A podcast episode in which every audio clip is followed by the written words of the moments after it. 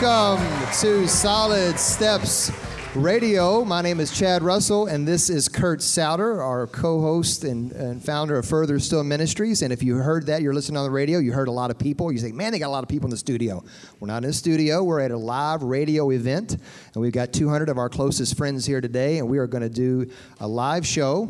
And so if you're listening to this on the radio, then you missed out. Maybe next year you can come, go to our Facebook page, and you'll be able to see Solid Steps Radio, how we have every fall a listener appreciation event, and it's free. And these folks had some good barbecue thanks to one of our sponsors, Southern Smoke Catering. And uh, so we're doing a live show today. If you're just joining us on the radio podcast for the very first time, Solid Steps Radio is a show for men by men talking about stuff from a man's perspective. We have all kinds of ladies who come up and go, I know I'm not supposed to listen to the show, but that's okay. We want everybody to listen to the show.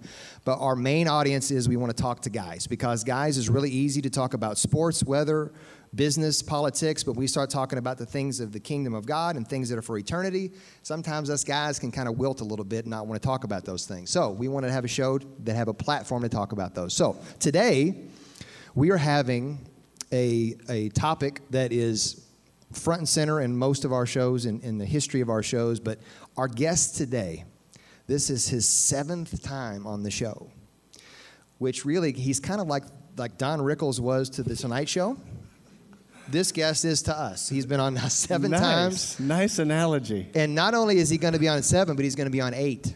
Because when he sent us the notes for this show, I looked, called Kurt, and Kurt, we talked, and I said, dude, this is two shows. He gave us enough information. This is not one show, this is two shows. Because it is such good, important information, we need to give ourselves time to talk about this. We're talking about marriage today, and we're talking about the component of truth in marriage and how trusting your spouse is how important it is ingrained into uh, a marriage. So we, we've got Dr. Charles Tackett on today, and he's going to help lead us down the path of what it looks like in trusting in your marriage. So, Chuck, welcome back to the show. It's great to be back, guys. It's uh, you know, Chuck, um, you have been a huge blessing to uh, to me personally and to my family, and so just thanks uh, again for coming to the live radio event.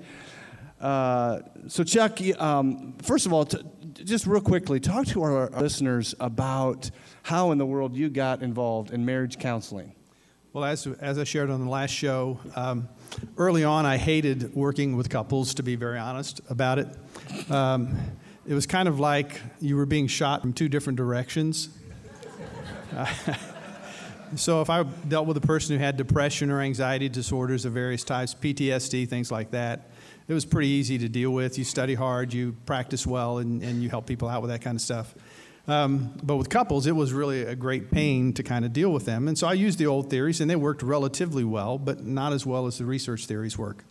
And so in 2000, I had a chance to go out to the University of Washington, as uh, some of you have heard me share before, um, and study with Dr. John Gottman for four and a half months. Uh, John is the number one marital researcher in North America, has been for right around the last 40 years or so. So it was a great privilege to be out there and learn about marriage research from the ground up and learn where the best research on marriage is being done within, within North America and even in Europe. So, uh, uh, as I shared in the last show, I get back from the lab, and then all of a sudden, 80% of my caseload is working with couples. Whereas previously it was about 25, 30% of my caseload. So, uh, as we said last time, uh, if you pray to God for help, He will answer it. And maybe sometimes it's a challenging answer, but he will answer it. And God has a sense of humor.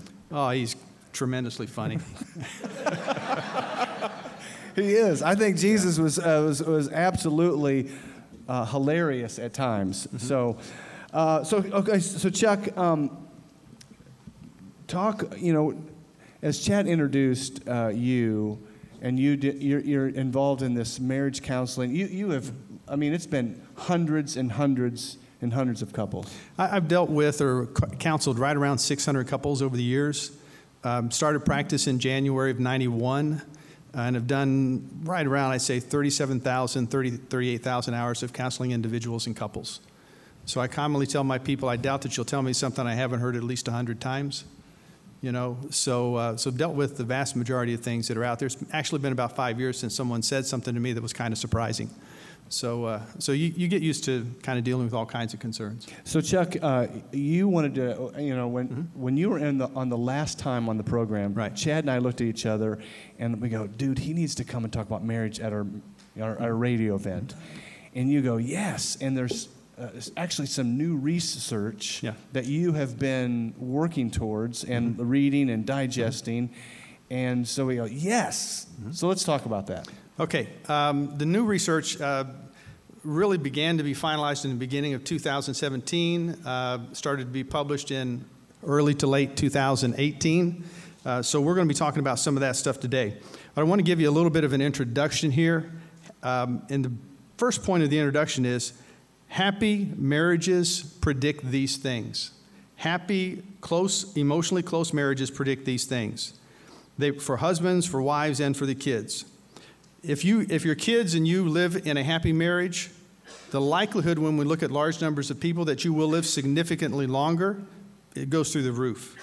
You'll be emotionally healthier. You will be physically healthier. You will become wealthier because you've stayed together and you've built a good relationship with one another. Do you mean more money? yeah. Yeah amazing isn't it? Well you know it's a funny thing about divorce settlements. You lose half of it right Okay, so how are you going to build wealth if you lose half of what you have every 10 years? Going to be pretty hard, right? But if you stay together and you build, you got a great opportunity. Now, the, over the last 45 years, the epidemiologists uh, who study various kinds of concerns, medical and relational concerns in our culture, continually, every year, reaffirm that we live longer, significantly longer, healthier physically, healthier psychologically, and become wealthier, and our kids get blessed in, in a multitude of ways if we will build a great marriage. Now, if we have the kind of marriage where we just exist with one another, ah, all bets are off. If we get divorced, it's the same as if we have a poor marriage. So, the only way that we really bless ourselves and bless our kids and bless other people is if we learn to build a great marital relationship. So, that's the goal we ultimately have. Talk, uh, talk just real quickly. I think we know the downside, but the, the flip side to that of, of what happens, the negative pieces of when we have a poor marriage. Well, a- a couple of the dominant things is obviously you, you live, your quality of life seriously goes down. Uh, your kids don't really get blessed to the degree that is capable for them to be blessed. Um, and, and you begin to live a life of, of isolation, uh, just tremendously isolated in your life. Uh, what I want to note at this point, Kurt, is just this whole issue of being very mathematical about this concept called set points. Okay? And it's a newer piece of the research that's coming out. Uh, the, if you're a happy couple, you're connected well with one another, then what you'll find is that for every one mistake or misstep you make towards your spouse, you'll find that you're doing 11 positive things or more towards your spouse. If you're a happy couple, we just see that again and again and again in the lab. But even that's in a non-conflict situation. In a conflict situation, happy, happily married couples, if you count every one little negative thing they do towards one another, they will do five positive things towards one another in an argument. In an argument. In an argument. Their ratio is five to one. Now that sounds that sounds crazy. Like you're having an argument with one another. How can you be kind and how can you be connected with one another? You know, you can look at your spouse. So if my wife and I are debating with one another to some degree, I'll just look at Kim and I'll say, Kim, honey, I love you. And hmm. she'll continue to share, and I'll say, honey, I want to know what you think about this. If there's more you want to share about this, baby, share. I want to hear. Well, what am I doing there? I'm connecting with her in a positive way. Plus, I really do want to know what she thinks. I really do want to know what she feels, or what she feels. That's, that's important stuff to me. And so the, the emotional connection Oh, it's- it's key. ju- just continues to deepen. It does. It does. So, so when we look at unhappily married couples, their ratio in non conflict situations is they have, for every one negative they do, they only do three positives in the, in the, in the non conflict situations. Okay? In conflict situations, 0.8 to 1. So basically, a one to one ratio. When they argue, for every one positive thing they do, they do a negative thing. So is it wonder, is it any wonder at all in our culture that some of the richest people are attorneys? Okay?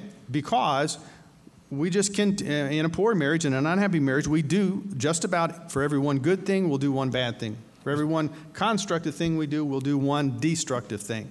So, so Chuck, just real quickly, give us an example of, okay, you're, you're, you're having a disagreement. Mm-hmm. Uh, let's just say like Chad, Chad and Jenna. Um, by the way. Jenna's here. So oh, I saw her. Nice. I saw her. and my two boys are here. Two of my boys are here too. So. Okay. First off, Jenna, okay, Jenna okay. where are you? Would you raise your hand? Okay, that helps me to know where something will come flying from. Let's just, Chuck. Now, just, Kurt, I'm going to dive behind you because you brought this up. Okay. Let's just say you're having a, a, a pretty significant disagreement how do you positively, you know, mm-hmm. bring in that affirmation, bring in what, what you're talking about here? Well, it can be something as foundational as, honey, I really want to know what you think here. Now, the, the catch is you actually have to mean that when you say it. You don't say, honey, I really want to know what you mean. okay? Because what does that communicate? Okay, I'm going to sit down and shut up for a while. I'll try to endure this as long as I can. Okay? But if you look at her and you say, honey, I really do want to know what, you, what you're thinking. I really do want to know what you're feeling. Honey, I love you. I'm crazy about you. So please share with me. Then she knows by the tone of your voice and by the words you selected that she really, you know, that you really want to hear what she's got to say. Now, now what if you radically disagree with her? Well, then you just look at her and say, honey, I love you. I'm crazy about you. And I just don't agree with you on that point.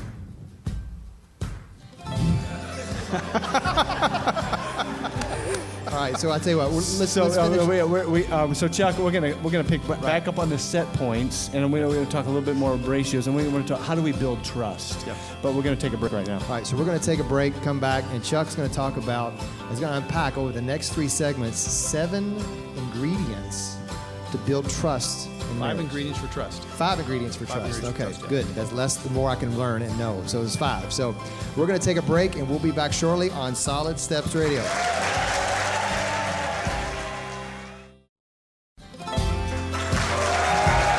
All right, all right, all right. Welcome back. Welcome back to Solid Steps Radio in our second segment. If you're just joining us and you're hearing that very excited crowd, we are at a live event and we're here t- today talking to Chuck Tackett and uh, Dr. Charles Tackett. I call him Chuck because he's a friend of mine, but Dr. Charles Tackett. And in the first segment, we were talking about uh, just a 30,000 foot view of how you have a, a good uh, a good marriage in regards to building trust, and we're going to talk more about that. But if you want to have uh, a, a, financing industry that will, uh, in, individual company that will help build you trust, L&N Credit Union can do that. They're a fantastic sponsor. We want to thank them for sponsoring our show. And also, uh, Vision First Eye Care. Uh, if you need somebody to trust your eyeballs to and your sight, I got contacts in my eyes right now that are from Vision First, and they are a great organization. Rod Rollo and his crew want to thank them for sponsoring our show. So, Chuck, um, you know, we talked about the, the set point, and really, if we want a quality life in marriage, uh, you know, yeah. uh, a quality life, we, we need to have a good marriage. Mm-hmm. And, and Chad just talked about trust. But before we do that, you, you mentioned before the show to Chad and me the number one concern for couples. Yeah. Is yeah. what? One of the key studies ever done uh, would be the newlywed study that Dr. Gottman did. Um, there were 130 couples in that newlywed study. Uh, they continue to be tracked. And uh, the number one concern that the newlywed couples expressed was building trust with one another. That was their top concern. Their worst fear was betrayal. So, what we do in, to build trust with one another is absolutely essential. So, we let off with the set points because they really help us begin to build trust.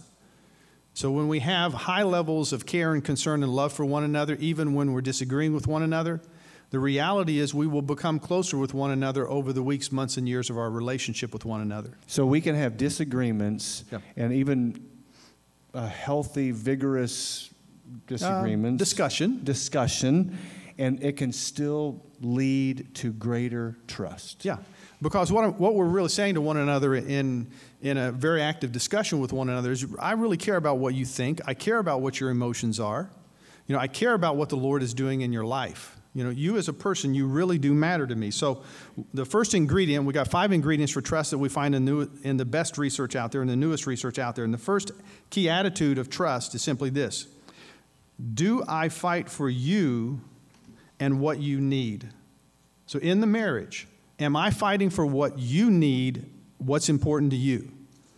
So, with my wife, with Kim, I'm more concerned about fighting for what's important to her what she thinks, what she feels, what she needs, what she desires. That matters to me more than what I think, what I feel, what I desire. Okay? And I've learned over the years, I don't really ever have to worry about what my, you know, what my needs are, what my thoughts, my feelings, my hopes, my dreams, or my desires are, because Kim will fight for those. Okay? So if we're going to build trust with one another in marriage, we have to first focus on fight for the, the needs uh, that our spouse has. Now, we can do the opposite. We can fight for our own interest. So I want you to think of this way when, when we're trying to build trust and we're trying to fight for the other person's interest, the way we will argue is in one of three ways. We'll argue in one of three ways. We will, we will either argue a win lose argument, where I'm going to argue with you, and my goal is to win the argument. So if I win the argument, who loses? You do. Well, ultimately, we both do, but, but I'm, I'm walking away thinking, okay, I just won the argument. Whoop de doo. Okay, I'm really great and tremendously distant from you now. So I didn't win anything, even though it feels like I won the argument. Um, but my wife loses then. Or we can argue in such a destructive way that we both lose and trust decreases. Or we can argue in a win win way.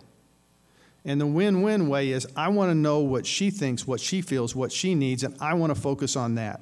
I want to argue, in essence, for her behalf.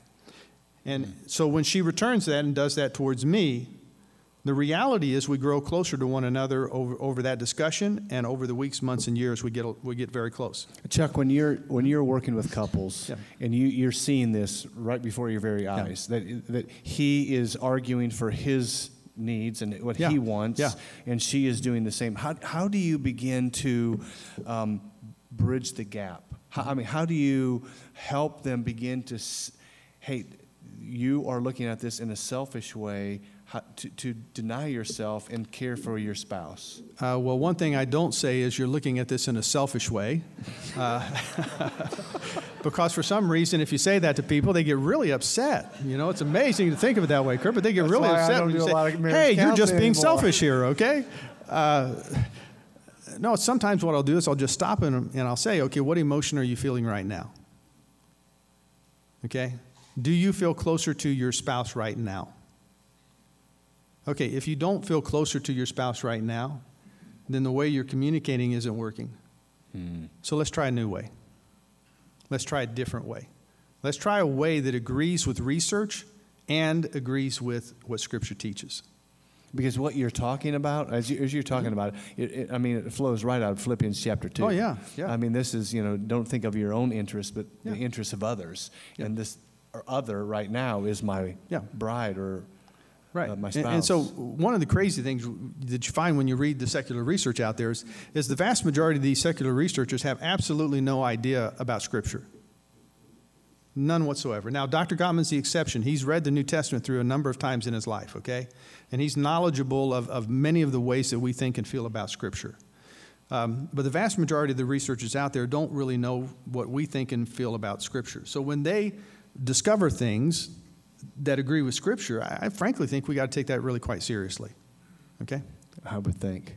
Uh, yeah, might we might want to do that. You know, that'd be a good idea. Okay, so number one, number number one ingredient is Fight for the, fight for the other person. Okay. Second ingredient. Do you want to maximize your benefits in the relationship or do you want to maximize your spouse's benefits in the relationship? Do you want to maximize your, your benefits in the relationship or your spouse's benefits in the relationship? Okay, not only fighting for your spouse, but are you really thinking about this in a way where you're saying, well, okay, what am I going to get out of this? If that thought enters your mind and you're having a discussion with one another, uh, your relationship is just circling in a negative direction. Okay? So just being able to really say, I'm going to, I'm going to think about how can I maximize my spouse's benefits in this discussion. See, so in the first point, in the first ingredient, if I'm fighting for you, I'm also going to want to maximize your benefits. Okay, that's the second key ingredient. I have to, I have to maximize the benefits that you get out of this. And so, what we really see in the research is that when we fail to maximize the benefits that our spouse gets in these discussions we have with one another, that really is the first step toward betrayal. Mm. That's the first step p- towards betrayal. Because when I don't focus on you, what am I saying to you? It's all about me. It's all about me, and I don't really care about you. You really don't matter to me. Well, how does that feel in your life when anybody relates to you in a way where they don't value you, where you're not important to them? Do you, do you turn cartwheels? Are you so happy you just have to turn cartwheels? Well, no, it really hurts. I mean, it really tremendously hurts. So we just have to be very, very careful, very, very careful about that. Chuck, give us an example, a practical example of something that you and Kim have done, or, or you've seen actually, uh, you know, a couple that you're working with, and and, and their their their eyes are opened to this concept. Yeah. Well, I, sometimes I'll just say to my people, um, right now. You're focused on what's going on inside of you. I wonder what would happen if you would focus on what's going on inside of your spouse. Right, right now, what is your spouse, what emotion is your spouse feeling? Right now, what is the more likely thought that your spouse is actually thinking? It's really trying to get them out of themselves and thinking about the other person. Now, in the research world, we have a couple of really fancy words about uh, a couple of fancy words about that. We call it metacognition and meta emotion. Whoop de doo, right? okay? But that's, that's kind of our inner language. So metacognition is I know what I'm thinking at any given point in time, and I can make a pretty good educated guess about what you're thinking at any given point in time. Meta emotion is I know what emotion I'm likely feeling at a given point in time, and I can make an educated guess what emotion you're feeling at a given point in time. And when I have those two dialogues, dialogues going on in my mind, then I'm going to be thinking through how can I actually connect with you? How can I say what I need to say in a way that you can understand, in a way that will touch you, in a way that might actually move you? And then, will you return that to me? I mean, okay. it's, it's, really this old leadership principle seek to understand yeah. before being understood. Yeah, very much so. I mean, it's this. um, so. Okay, so that's uh, ingredient number one and two. Right. Let's, let's talk about uh, ingredient number three. Okay. So it, basically, well, let me make two other points. So if I'm going to summarize those first two ingredients, I'll summarize it this way I do not want to give to get, I want to give to give. So when you're evaluating yourself and building trust, evaluate how you're giving. Don't evaluate what you're getting. Evaluate what you're giving. Oh, that, that's too hard, Chuck. That's. Um, it is. It is until you begin to feel joy in doing that. Yes. And until you know, right at the point that you see your spouse connecting with you in a deeper way, it's like, wow. Hey, I like that. I'm, i think I'll do this more. I mean, again, you go back to Jesus. It's yeah. more blessed to give than to receive. Than to receive. And, and the funny thing about this is, this they say, "I give to give." That is what secular researchers are discovering is a key ingredient in building trust. It's right out of the Bible. Right out of Scripture. So, you know, maybe we got something. That's good right, stuff. we're, we're, we're going to take a break here. We're going to take a break, and uh, everybody's going to gather their thoughts after what you just said because it's one of those things that we hear it and then we say, okay, is that real in my life? Giving versus receiving. Right? I heard somebody say it's more, it's more important to be interested than it is to be interesting. And uh, that's, uh, I have a hard time with that. So, okay, we're going to take a break, and uh, we're going to be back uh, for a third segment and talk more about the uh, the trust metrics. And we got we've covered two. We got five more to cover. Is that right? Three, three more. Three more to cover. So we're going to cover those in the next couple of seconds. So we're going to take a break on Solid Steps Radio.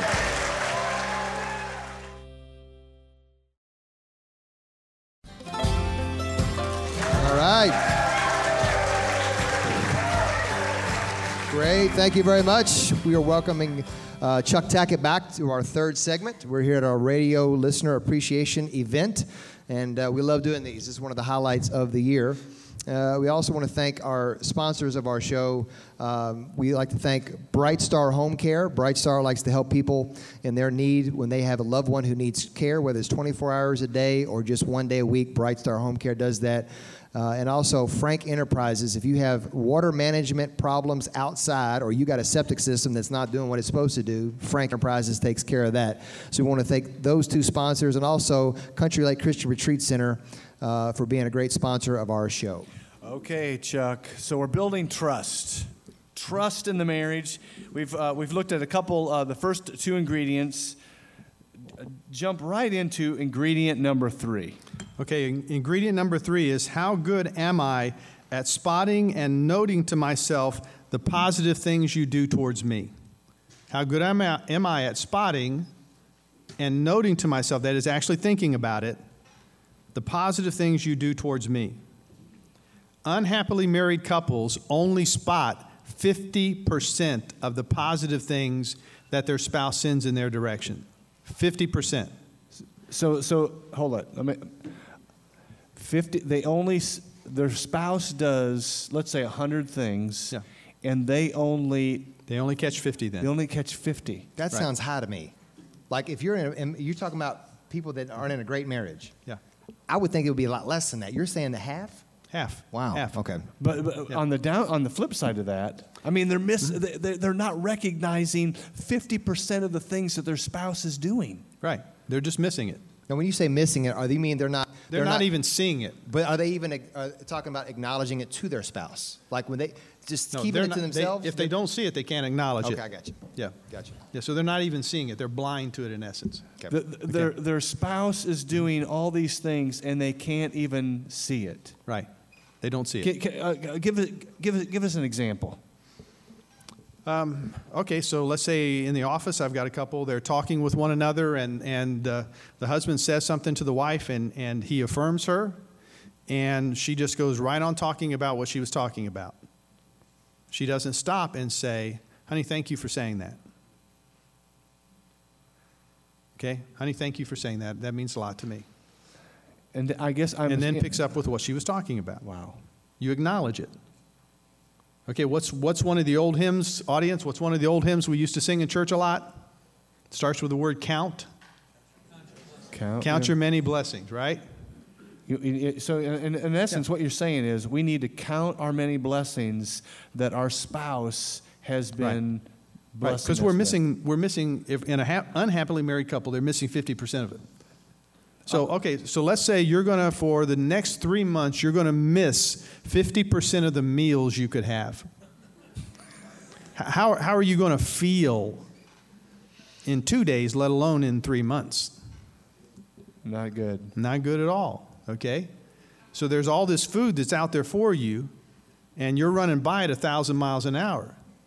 And also frustrated at your spouse that you're not getting from your spouse what you want to get from your spouse. Okay, so Chuck, as you're counseling couples, how do you help? I, I don't know, but my guess would be that guys are probably more clueless than the ladies. You're kidding. But how, how do you help? How do you how do you help a guy see that? Uh, many times in the session, I'll just simply say, I, I, want you, I want to stop right here. Your wife just affirmed you. Your wife just complimented you. And right now, your face doesn't even say that you picked that up. So let's stop right now. What do you need to say to your wife to note to her that she just affirmed you? And much of the time, he'll look at me and he'll do this. So, okay, well, now I, now I know what I got to work with. Uh, Not much. Well, because man's in man school, we don't we don't get taught to spot a compliment from our wife. We don't get taught that. Okay, we get taught in man school, find your agenda and run that agenda through. And that you'll be successful in marriage if you just run your agenda through. Well, husbands, when you run your agenda through, 99% of the time, all you're really doing is running over her. And so, would it be all that surprising that she feels like you're running over her since you are, in fact, doing that? And then, how could you build trust? Okay, now let's do one little quick quiz here, guys. All right, we need audience help on this point. Um, I'm going to name different regions of the country, and uh, I want you to tell me what region of the country you think does worst, is the worst at building trust culturally. So let's start with the Northeast. Applaud if you think they're, the, the people who are born and raised in the Northeast really don't learn much about trust. Okay? Midwest. Said the people from the Midwest. I know the answer to this, by the way, so go ahead. All right? South. Southwest.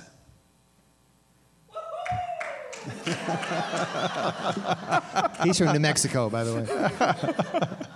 and West.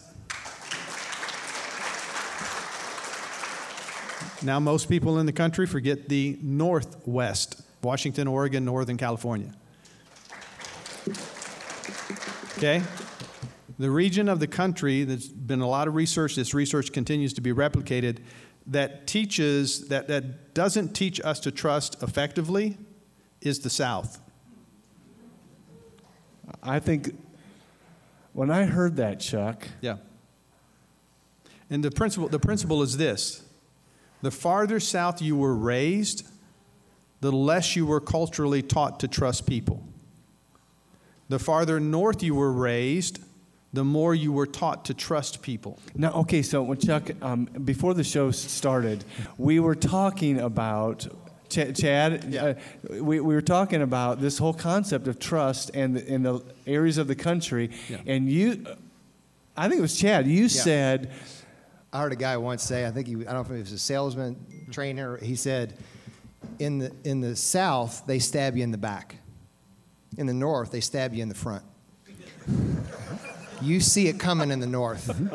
There's no filter. They, they, they're very honest with you in the North, right? But in the South, they stab you in the back. And I thought, well, I never forgot that. And that's not, it's a very wide characteristic, but it, to what you just told Yeah, us, that yeah. reminded me of that. So, Yeah, well, when you have research that continues to be replicated every two or three years, and right now I think the length of that r- longitudinal research is about 30 years, you, you might actually have something. Mm. Okay? Now, please, if you're from the South, uh, you're not truly insulted. Okay? Understand that it just means it might be a little bit more challenging for you to come to a place in life where you trust. That's all the research really says. Okay? okay, so Chuck, I, um, uh, that ingredient, wow, that's noting to myself the positive things. I, I, I love Right. that. We have But- to do that. Well, uh, let's go to ingredient number, Number four. Number four is excel at listening is the fourth ingredient to build trust. Excel at listening. What did you say? Excel at listening. Do you find anybody up here that we need to pray for? Thank you, Kurt. Uh, yeah. Um, listen with compassion. Allow your heart to be broken for your spouse. That's how you know you're listening with compassion. Allow your heart to be broken for your spouse. Allow yourself to feel the pain that your spouse feels. And another one is listen with interest. Actually be interested in what they're thinking, what they're feeling.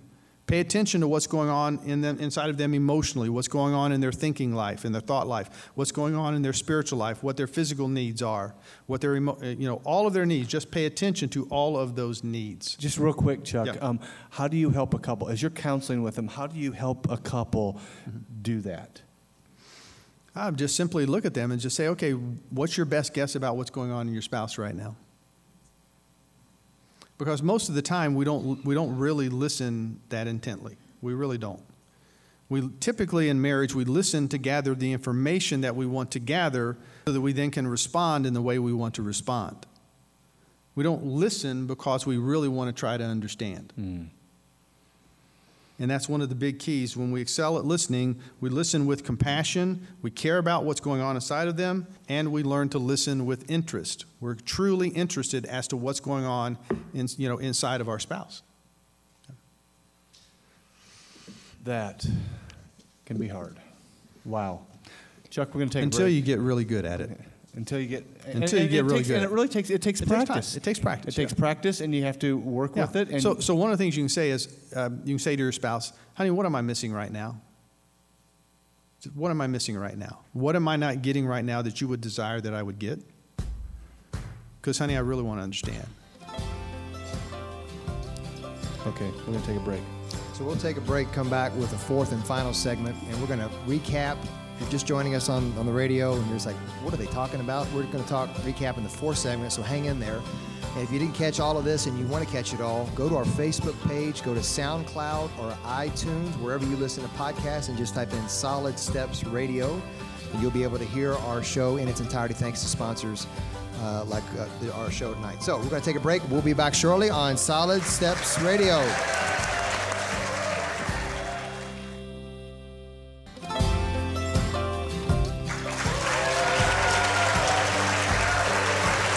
Welcome back to Solid Steps Radio. This is our fourth and final segment. And uh, actually, we're going to have one more segment. So if you're listening on the radio and you're just catching it, you're not going to be able to hear the fifth segment. We're going to have a Q&A session with our guest, Dr. Charles Tackett. And we're going to have an audience write down questions about marriage, and we're going to take a whole segment and answer that. But if you want to hear that, you can go to our Facebook page, SoundCloud, or iTunes and listen to the podcast. It's going to be the bonus segment, or you can go to Facebook, and we did a, a Facebook live video. You can watch all of that in its entirety. So we want to thank our sponsors, uh, Dr. Eric Veal and uh, his dentistry team. We also want to thank Dan Hart Financial. Uh, and we also want to take, thank, again, our sponsors of, the meal tonight, Southern Smoke Barbecue. And they've done an excellent job. I can't wait to eat, my, eat a little brisket sandwich here in a little bit. And have Veritech generators. We want to thank all of our sponsors for sponsoring not only our event, but also our show on a regular basis. Okay, so Chuck, uh, you, you talked on the, these five ingredients. We were on number four in the last Right. segment.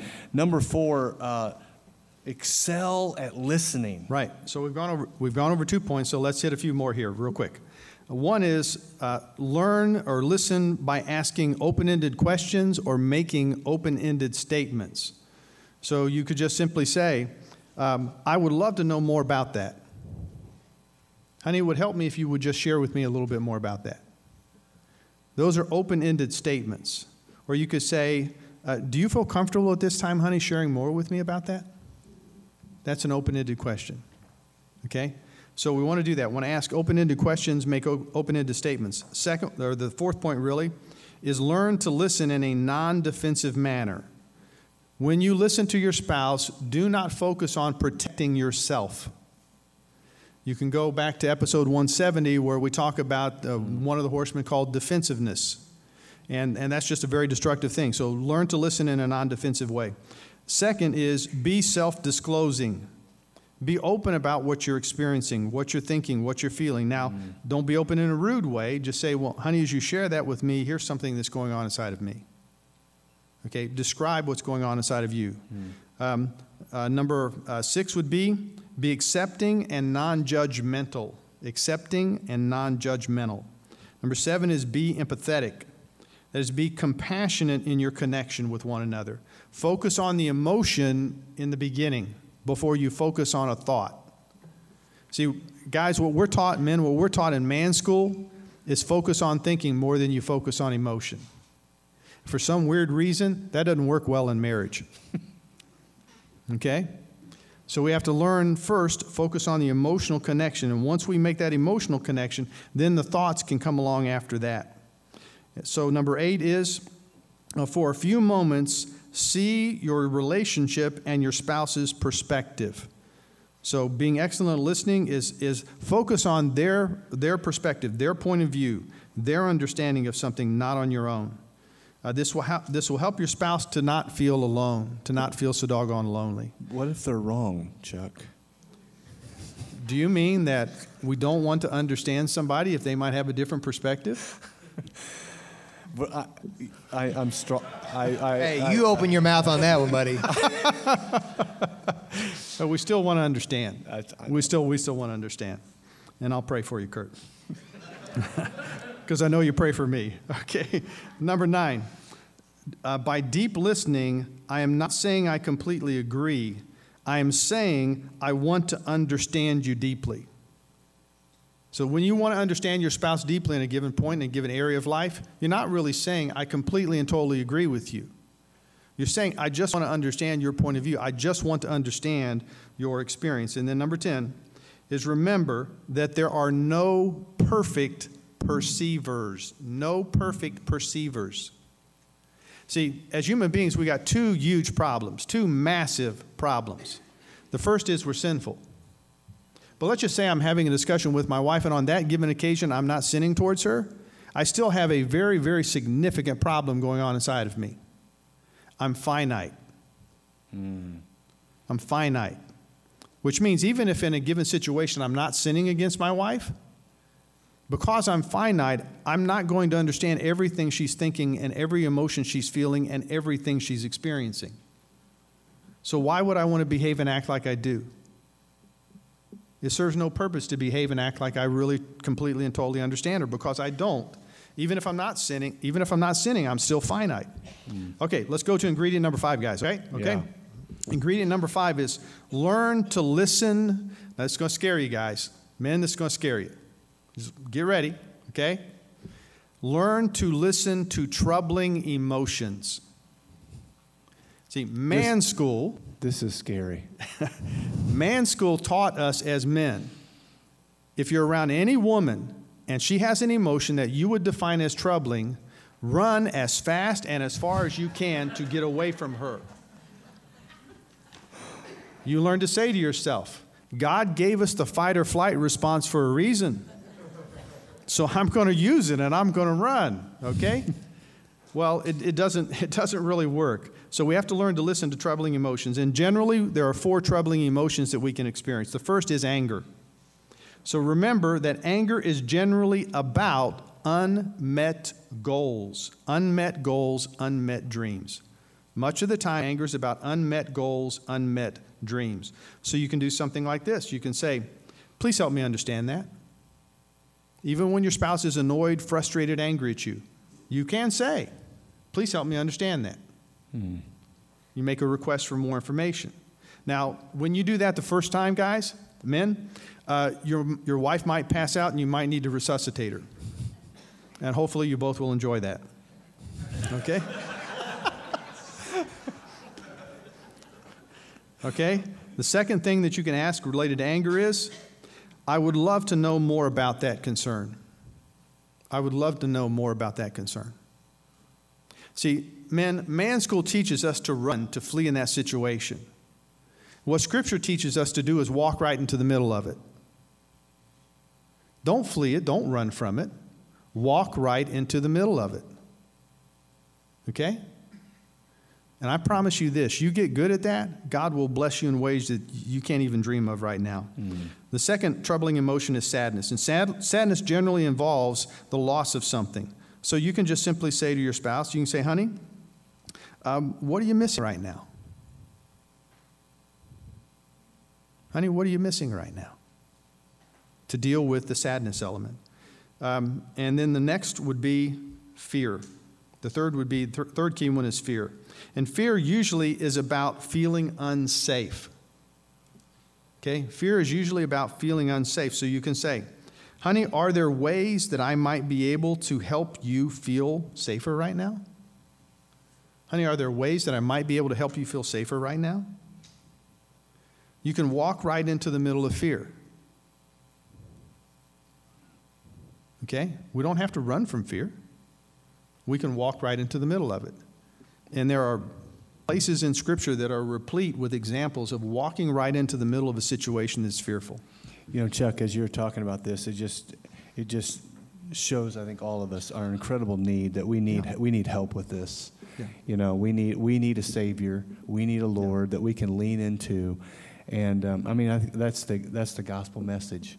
Uh, Jesus came to give us life, mm-hmm. to give us forgiveness, to die on the cross for our sins, so that we could um, only in faith and trust in Him could we have hope and, and, and, and, and have help. Yeah. Um, he is our only one who can help us in this whole marriage context. Chuck, it has been a joy to have you. Thank you so much for saying, uh, sharing your wisdom. Um, you know, Chuck, you're going to be back um, coming up later this month because we're going to talk. We're going to build on this level of Right. trust, and we're going to we're going to we're going to talk about We're going commitment. to talk about commitment, uh, and the new research that's being done on commitment. Uh, and uh, some of you will like this, others, others of you will be frustrated. Uh, this researcher that I'll be talking about on the next show uh, actually taught at UK for a number of years. That's Okay? So he's smart, or she's smart. Yeah. the Harvard of the South. Hey, Chuck, thank, thanks for coming. Would you would you pray for us guys that we would lead in a, in, a, in, a, in our marriages in a really healthy, honoring way? What you, what you talked Amen. about tonight. Would you pray? Okay. Lord, thank you for the privilege of being here this evening. I pray, Lord, you'll take what we shared with one another this night, use it to bring you honor and glory, Lord, and use it to draw us closer to our spouses. Lord, help us to understand that the number one trusting relationship you want us to have with a human being on this planet is with our spouse. Help us to be courageous enough to walk right into the middle of that, Lord. Mm. It's in your name I pray, Lord. Amen. Amen. Amen. Thank you, Chuck. Thank you. So, if you're just listening, uh, tuning in, and you're hearing the very end of this, you can go to our Facebook page, SoundCloud, iTunes, and you can hear the podcast in its entirety. But can you imagine? I told the audience this before we started. Chuck was going to do all of that in one show. Like, we're going to do two shows, and he talked about in October. So, he was going to try to squeeze all of that in one show. Can you imagine trying to do that? Everything we just heard, it's like, man, I am behind the eight ball on those five things. So, um, and Kurt said it best. You can't do this on your own. You need a savior. You need a savior in your marriage. You need a savior in your life. So we exist as this show. Part of it is to say, hey, guys, if you are walking in life without God, you are not living up to your destiny and for what God has planned for you. Uh, so, in walking with God through Jesus Christ is part of His plan for you. And that's the best thing to do first before you start working on your marriage. And, and, and I'm not the marriage counselor here, but doing that. So, hey, thank you for listening. We thank our live audience and tune in next time. We're going to talk to Chuck in a couple weeks, finishing up our marriage. So, thank you for listening to Solid Steps Radio.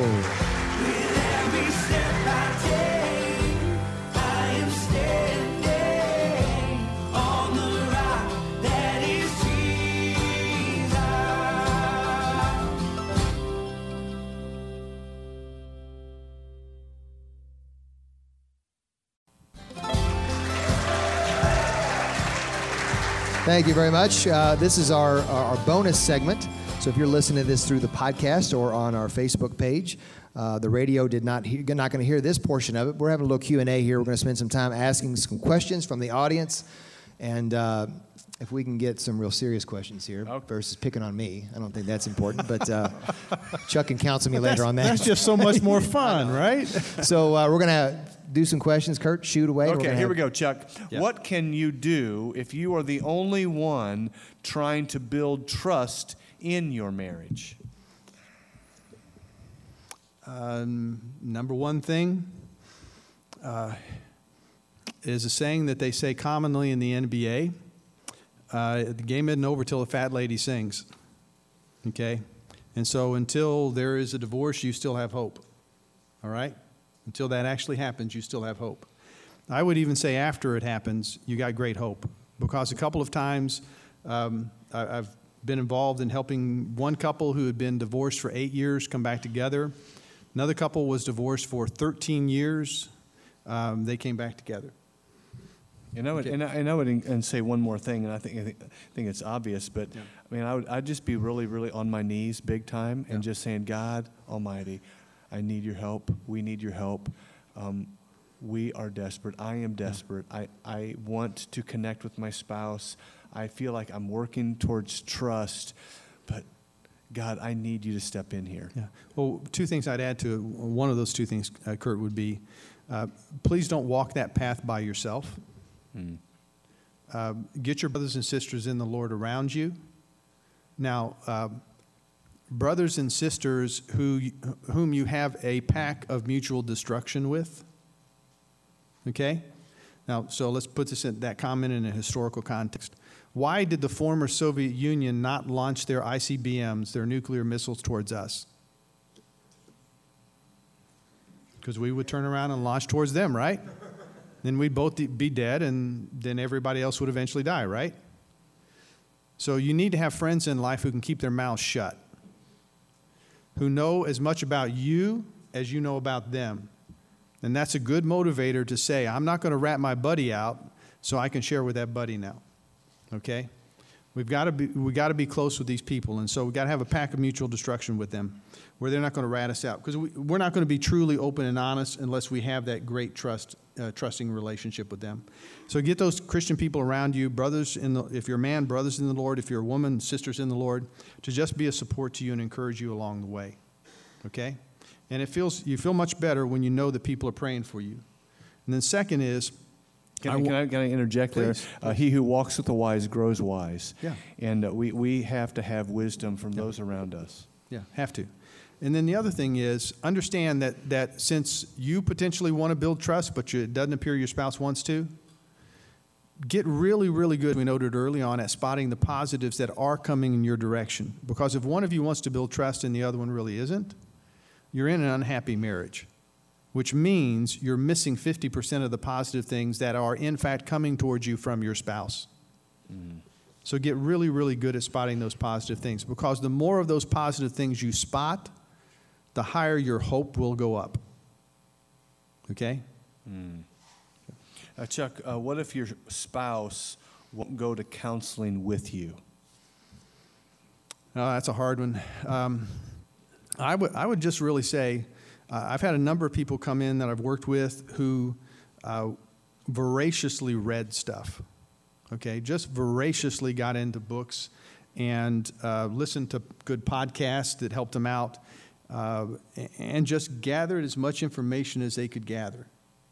Okay, and then the basic thing I would I would encourage you to pray for is is pray that God would make His voice irrefutably heard. That God would make His voice irrefutably heard to your spouse as well as to you.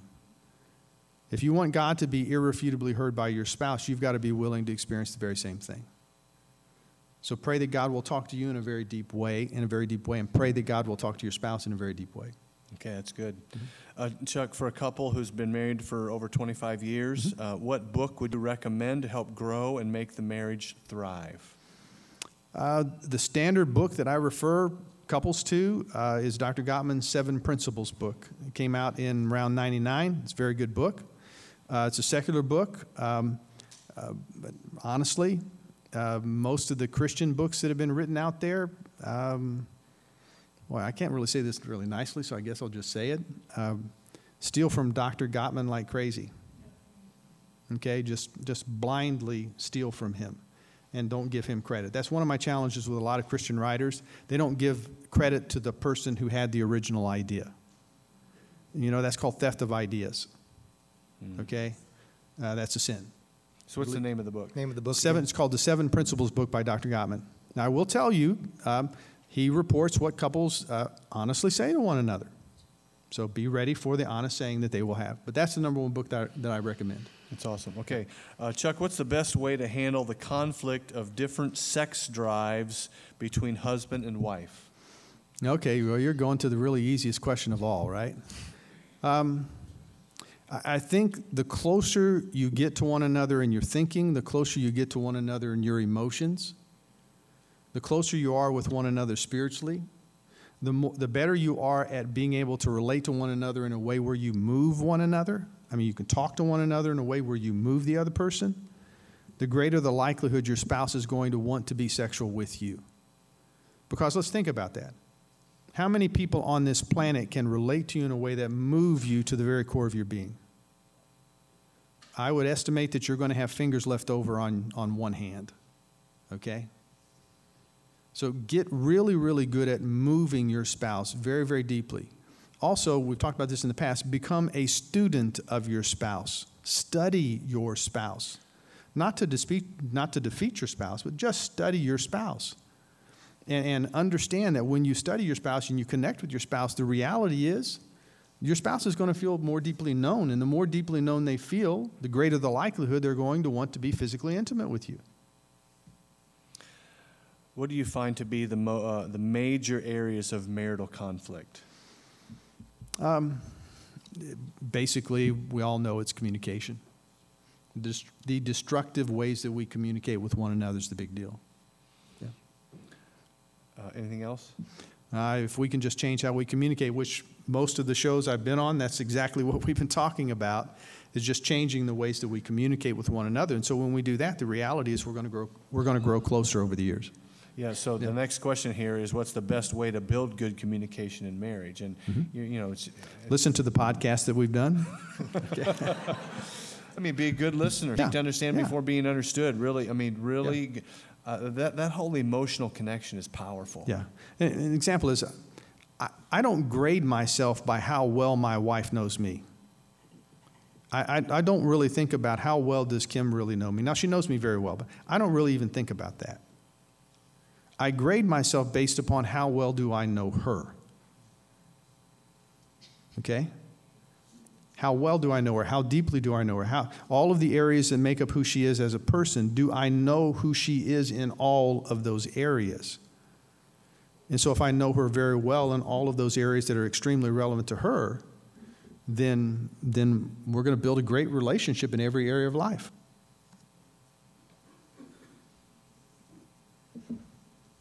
Your turn.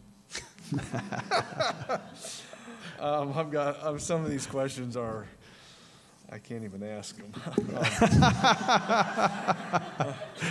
Well, Kurt, are you allowed to even do read you- them? uh, how do you how do you suggest keeping the romance alive after 25, 30, or and more or more years? funny thing is it's it's really about it's really about how do you build romance with one another. Mm. And, and really romance goes back to the very basic foundational things. Again i'll say it again. Are you a student of your spouse? Are you a student of your spouse? Can you talk to your spouse in a way that you can move her to the very core of her being? Or wife that you can move him to the very core of his being? Now for the vast majority of guys out there, ladies, you don't have to work too hard to figure out how to move him to the very core of his being. So, in that respect, ladies, you got it pretty easy. Let's just say food and the other thing that begins with S, okay? and, and, and so you got it easy in that respect, okay? But you're taught to think much more deeply in life in woman's school than we're taught to think deeply in man's school. That's just the reality of life. Mm-hmm. Okay? What we're taught in man school is get up and go to the office and beat your head against the office brick wall, or go to the plant and beat your head against the plant brick wall. That's what we're taught. And we take pride in being able to do that. But we're not taught how do you really dig in and get to know your wife. But the more deeply you know her, the more she'll want to be with you. Okay?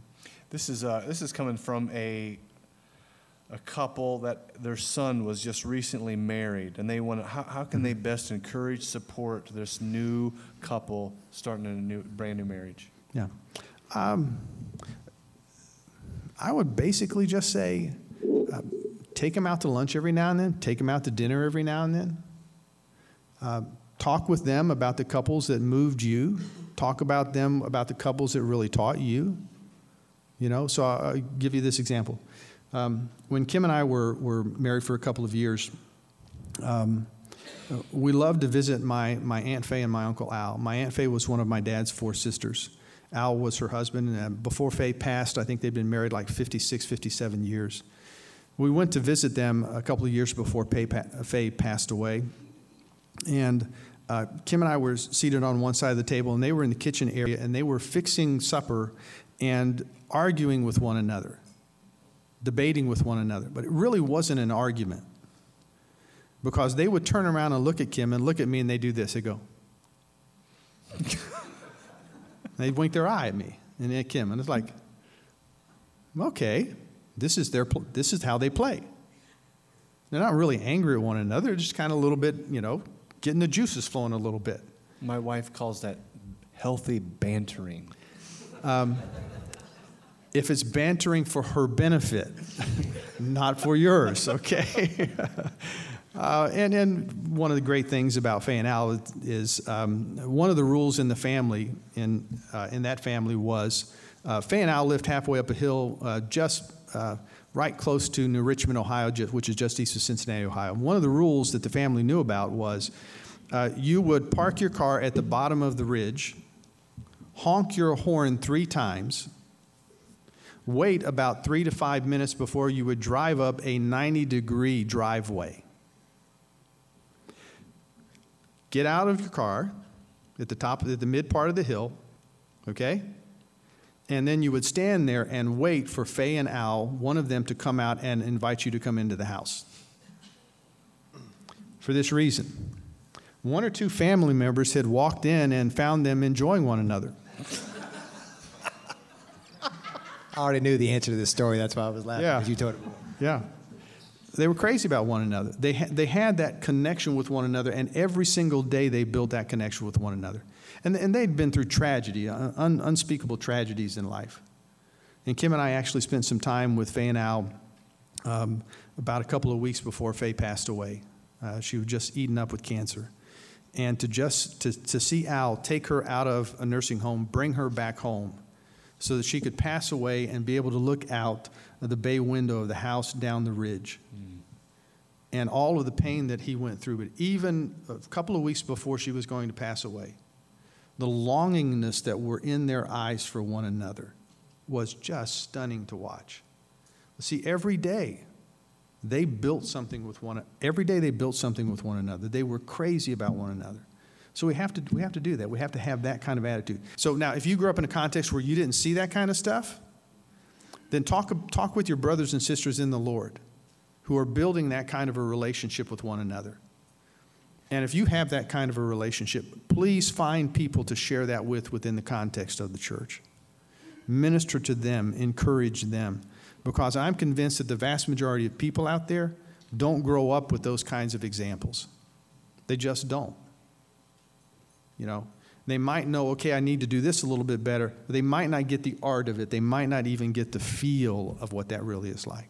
And, uh, and, you know, I mean, what you're talking about, Chuck, is I mean, just the power of our our relationship is so powerful and so can be used for such such good. Yeah, yeah. I mean, it is the picture of Jesus and His bride, the church. Yeah, very much so. And so, this picture, this portrait that we are portraying, um, is, is so Yeah, powerful. it's crucial. Um, I'm going to ask one more here, Chuck. We got several, but I'm going to just for time wise. Okay. Um, how could I do better with defending and protecting my wife when she feels wronged or offended? Okay, couple couple thoughts for you. One is um, this whole little area of research that they actually call, and you're gonna love this, weeness, W E N E S S. Crazy research terms out there, okay? But do do I relate to my spouse in a way where I really focus more on who we are together? Okay, making that deep and abiding connection with one another. Okay, could, could you read it to me again, Kurt? I want to make sure I get the other part, the other factor in. Uh, what are some of the. Oh, that's the wrong one. Uh, well, I just lost it. See, be ready for a quiz, right? How could I do better Yeah. with defending and protecting my wife when she feels wronged or offended? Yeah. Well, if you have wronged and offended her, if you're the one, um, I'm going to say to you drop one word from your vocabulary, and it's the word sorry. And replace the word sorry with apologize. Just say, I apologize. I obviously could have handled that situation much, much better. I apologize. Now, I want to ask uh, many of you as to how many apologies have you received from your spouse in life, because frankly, I know most, most don't. Doesn't happen for most couples. But it is, a point of, it is a point of strength to say to your spouse, I apologize. See, man school teaches us men that to apologize is weakness. It really isn't. It's a display of strength. So if you're the one who who has hurt her, then simply apologize. And, and maybe add, I was wrong. Yeah, you can add that too. Yeah. Yeah, funny thing, we can be wrong on occasion. Who'd, have, who'd have thunk it, right? All right, so we want to thank uh, Charles Tackett, Dr. Charles Tackett, for coming on. And uh, again, he's going to be back on, if you're listening to this podcast, depending on when, October the 22nd, that week, that weekend, we're going to, uh, we're going to air another episode where we're going to talk about the, The commitment matrix. the commitment matrix. And there's seven items right in that, correct? There are seven introductory items and 22 sub items. Whew, that's why we need another show. So we're going to uh, thank we wanna- Research is very detailed. So we want to thank you for listening. If you're listening to the podcast, we want to thank our live audience for being here tonight. So we're going to uh, end this segment with this bonus segment, encouraging you to listen in on the, the weekend of October 22nd to hear that show. And we're going to do Dr. Chuck Tackett to come in the studio and do that, and we're looking forward to that. So we want to thank you for listening to Solid Steps Radio.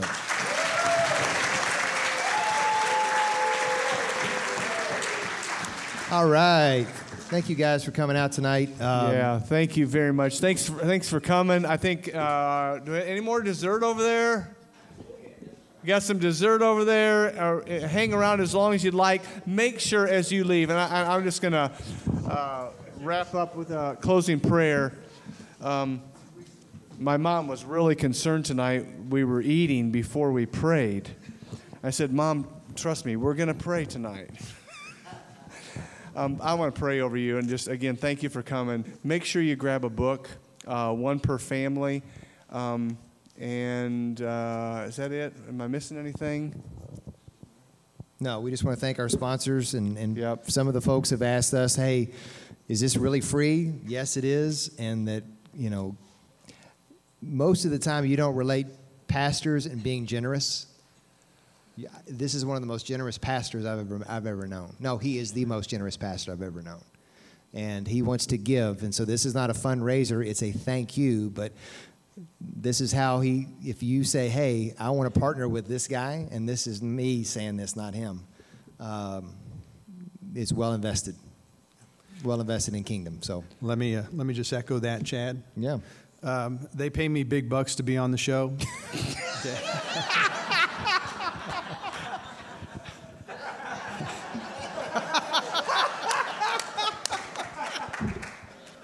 no, I, you get seconds I don't want to steal your supper, okay? Uh, it- it's an honor and privilege to work with Kurt and to work with Chad. Uh, I believe in what Kurt is doing and what Chad are doing ministerially. Um, and I hear a lot of fantastic things out there in the community that God is working through them in amazing ways. So I just look at this as a privilege to work with them in this area. So thank you guys. Appreciate it.